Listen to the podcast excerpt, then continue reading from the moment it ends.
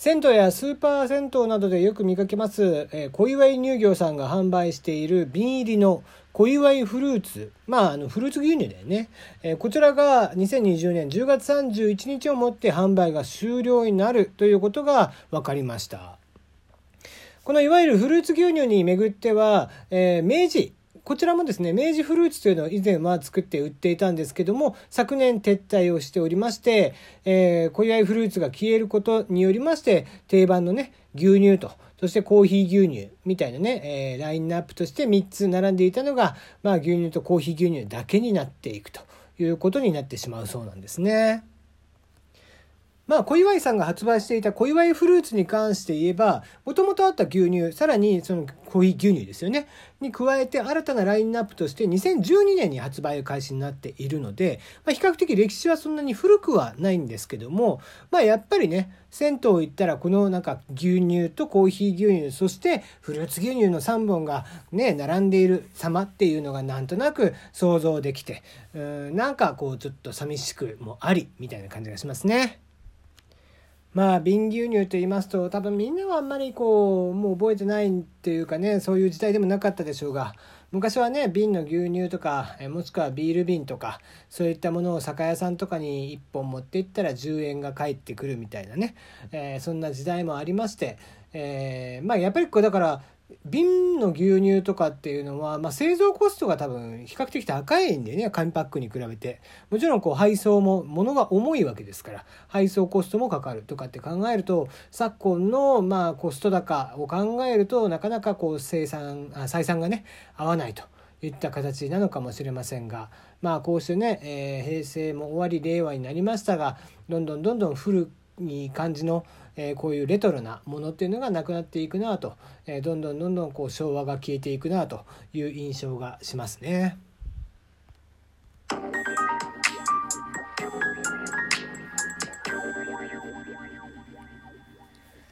改めましてこんばんは。炎上しそうで炎上しないさすらいのエンタメ系ウェブウォッチャーテリーのよもやますぎる部屋です。いかがお過ごしでしょうか？えー、今日も今日とて、まあね、えー、土日、えー、配信、あれ？土日って配信したっけ？もうちょっと覚えてないですけども、えー、ライブはね、えー、ちょこちょことやらせていただいて、特に昨日なんかは、えー、堤京平先生が亡くなられたということで、まあ、えー、堤京平先生のね、えー、昭和の大ポピュラー作曲家である、えー、堤先生のナンバーを中心に、えー、昨日は弾き語りをさせていただきました。はい、えー、まあトークの方、トークライブの方はね、えー、トークというかもうほとんど弾き語りばっかりやっていまして、えー、まあそんな感じで、こっちの配信はニュースになるんでね、まあ、あの、遠くから来ていただいた方には非常に申し訳ないんですが 全く違うことやってるんでね、えー、お気になさらず聞いていただければ、まあ、あの、聞き流し程度にね、えー、聞いていただければなと思っておりますよ。はい。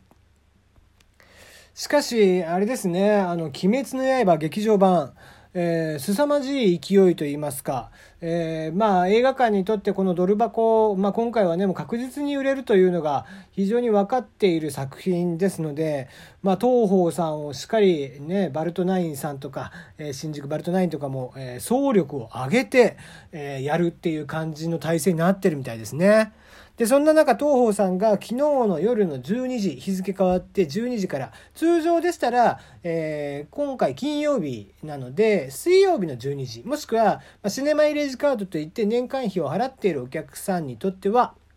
え、火曜日の9時からっていう形の、え、体制で予約が開始できるんですけども、え、今回特別にということで、え月曜日、え日付変わって火曜日0時から、0時00分から、えー、予約ということになっていたそうなんですけども、まあ、凄まじい予約待ち。えー、何人待ちというのが表示されるんですけど、40万とか、えー、そういった形の数字が出ていまして、えこれはなかなか初日、えまあ、映画っていうのはやっぱり最初の金、土、日、この3日間が本当に勝負ですので、えこの3日間で、まあ、凄まじい数いくんじゃないかなと思っております。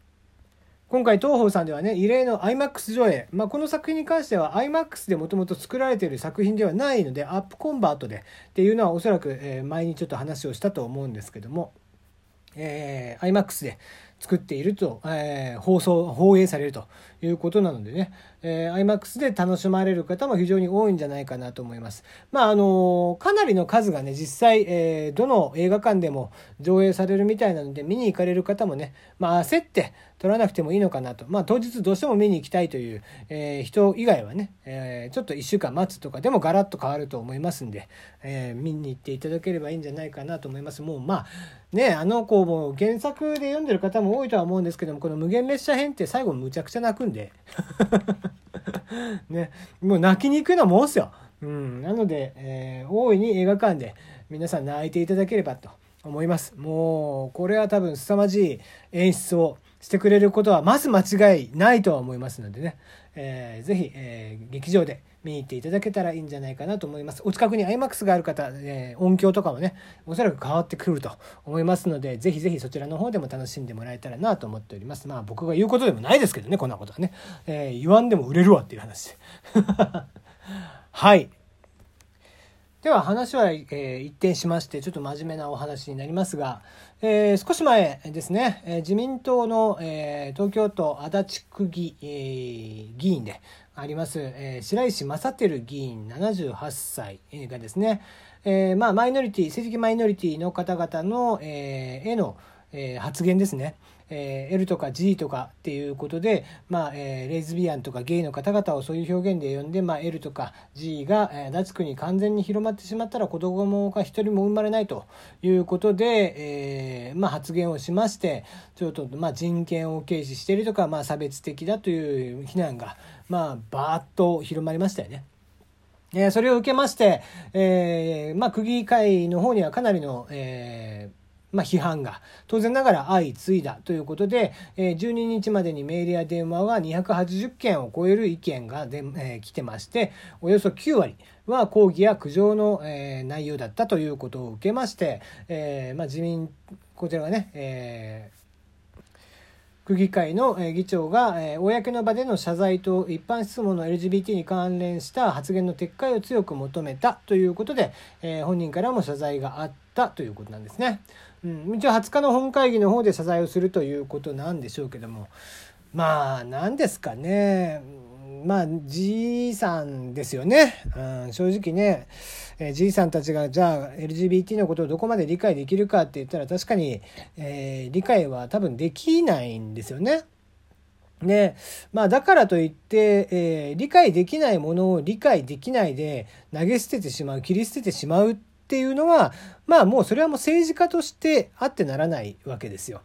でこの政治というものに関して言えばもちろん世の中を正しく運用させるっていう意味合いもありますけども当然ながらその中には、えー、弱者の方々もしくは少数の方々の、えー、を救っていく当然ながらそこを救わない限りは問題っていうのは解決していかないんでね。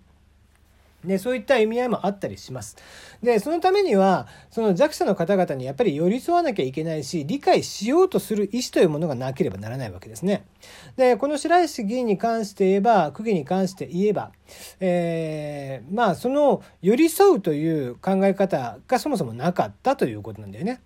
まあ、もちろん政治的な信念というのは当然ながら僕もあってもいいとは思います。政治家なんていうものは当然ながら自分の信念というものに基づいてやればいいと思うんです。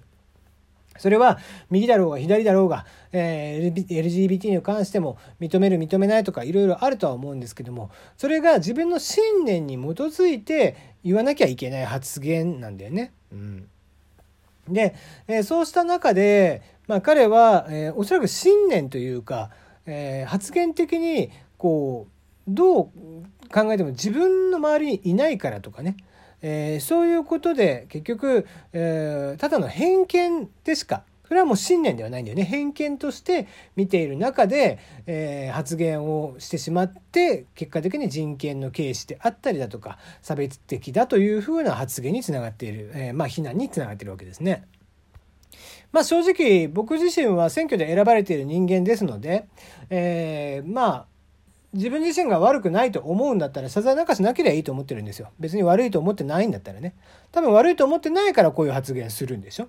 だったら自分の信念をちゃんとぶつけるべきなんですよ。その上で有権者である、えー、区議、えー、区民の方々、えー、足立区民の方々ですよね、えー、がその、えー、発言をもとに、えー、ジャッジをしていけばいいだけの話なんですよね。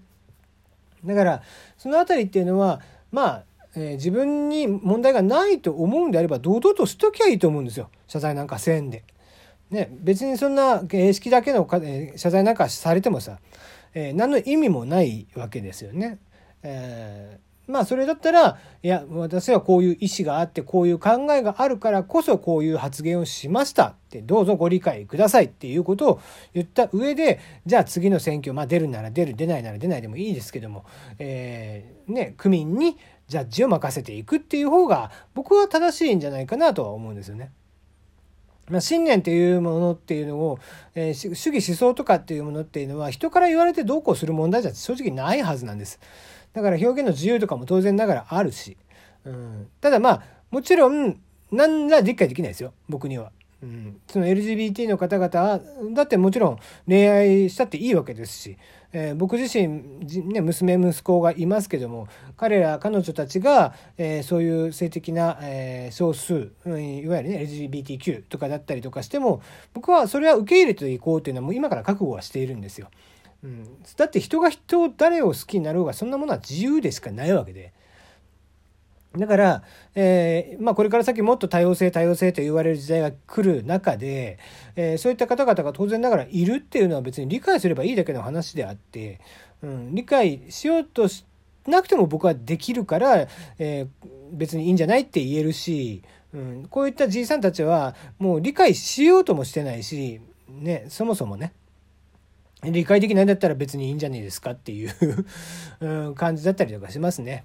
まああの自分のねやっぱり信念に基づいて欲しいけれどこういう形で弱者少数の人たちに寄り添うことができないんだったら個人的には、え政治家としてはもうおしまいだというふうには考えてしまいますね。うん、あなたはどう思うでしょうか？